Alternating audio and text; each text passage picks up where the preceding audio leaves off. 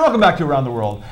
Martha Bull looking Yes. ravishing. Thank you, thank Arthur you. von Wiesenberger looking somewhat You look very dapper yourself. You know, I'm all dressed to go somewhere uh, très chic, and that would be in France, right? Oui. Well, we have one très chic traveler. he is uh, the intrepid traveler, goes all over the world. Max Hartshorne of Go Nomad. He just uh, was in France, and he was in northern France in a town called Aisne. I want to know how it's spelled first. Well, Aisne is actually spelled A I S N E. see, I wouldn't. You wouldn't have guessed that, but maybe Max can enlighten us a little bit more about Aisne and what there is to do in Aisne. Hello, Max.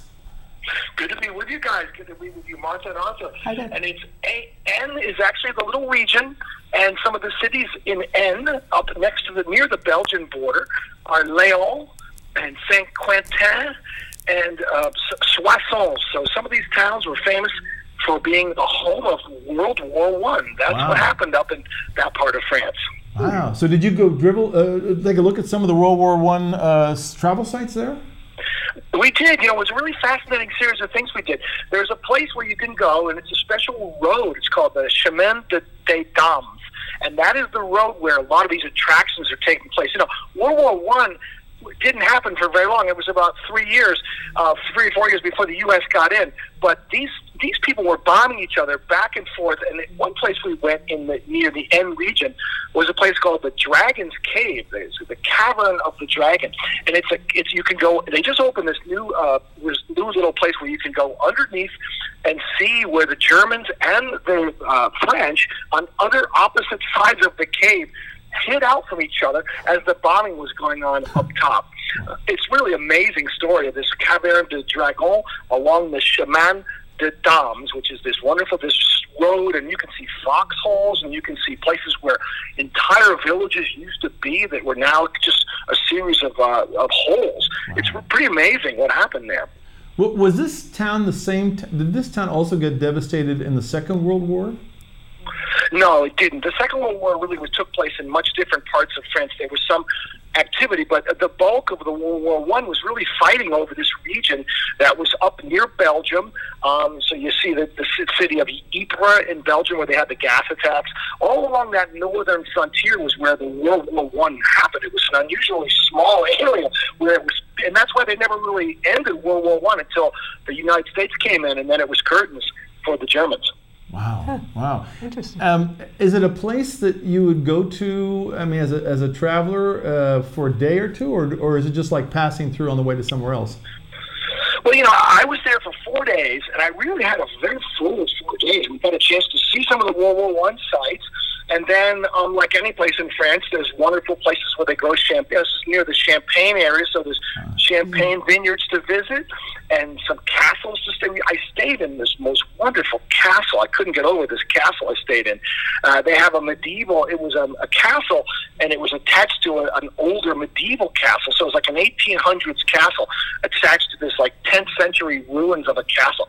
Just some of the most beautiful countryside and walled medieval little villages like Leon, and uh, some just amazing, amazing sights that you don't, you know, it was a fun to be in a part of France where you don't see as many Americans and you don't see as many tourists. It really was, you know, just French tourists, Belgian tourists, but not the same, you know, people that you might see in Paris or in uh, Rouen places where they're more common for Americans to visit. So I imagine, yeah, we're looking at the castle now. I imagine being there would be probably springtime or fall would be a good time of the year to visit.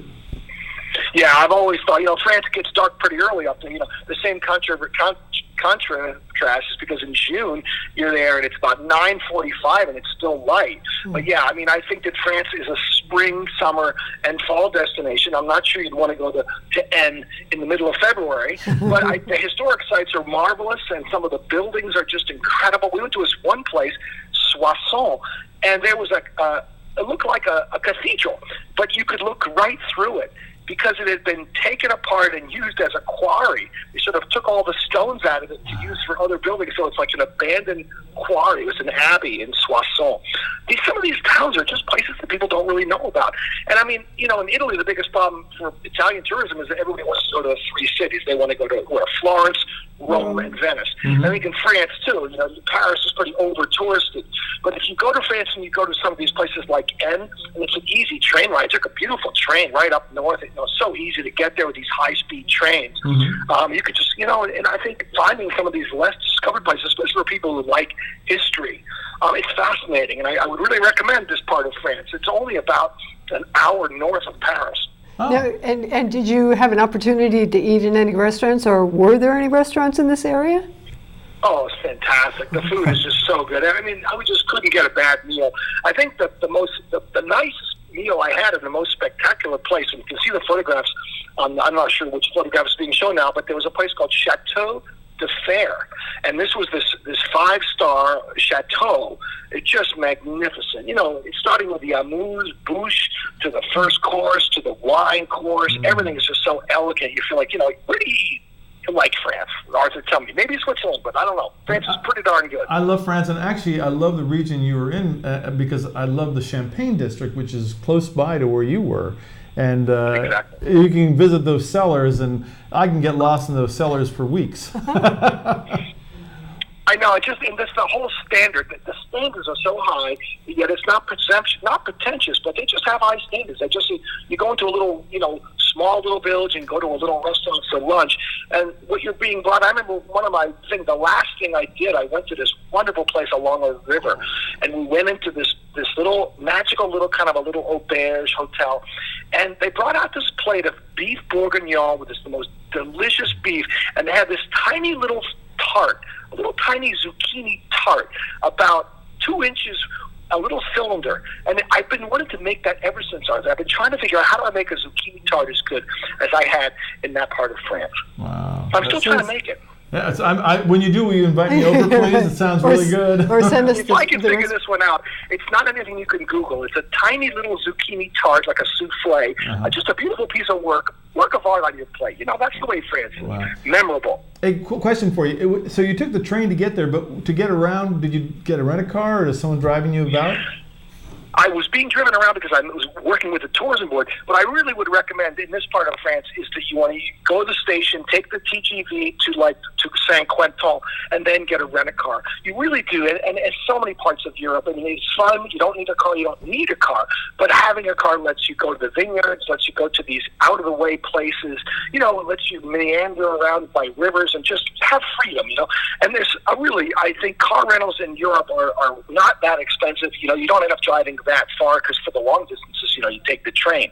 But I think in this part of rural France, you would definitely need a car to really enjoy it the way I did. Yeah, it sounds like. By the way, before we say goodbye, uh, I just read on Go Nomad that you have uh, been uh, Go Nomad is going to be very involved with the big travel show coming up in the fall, right?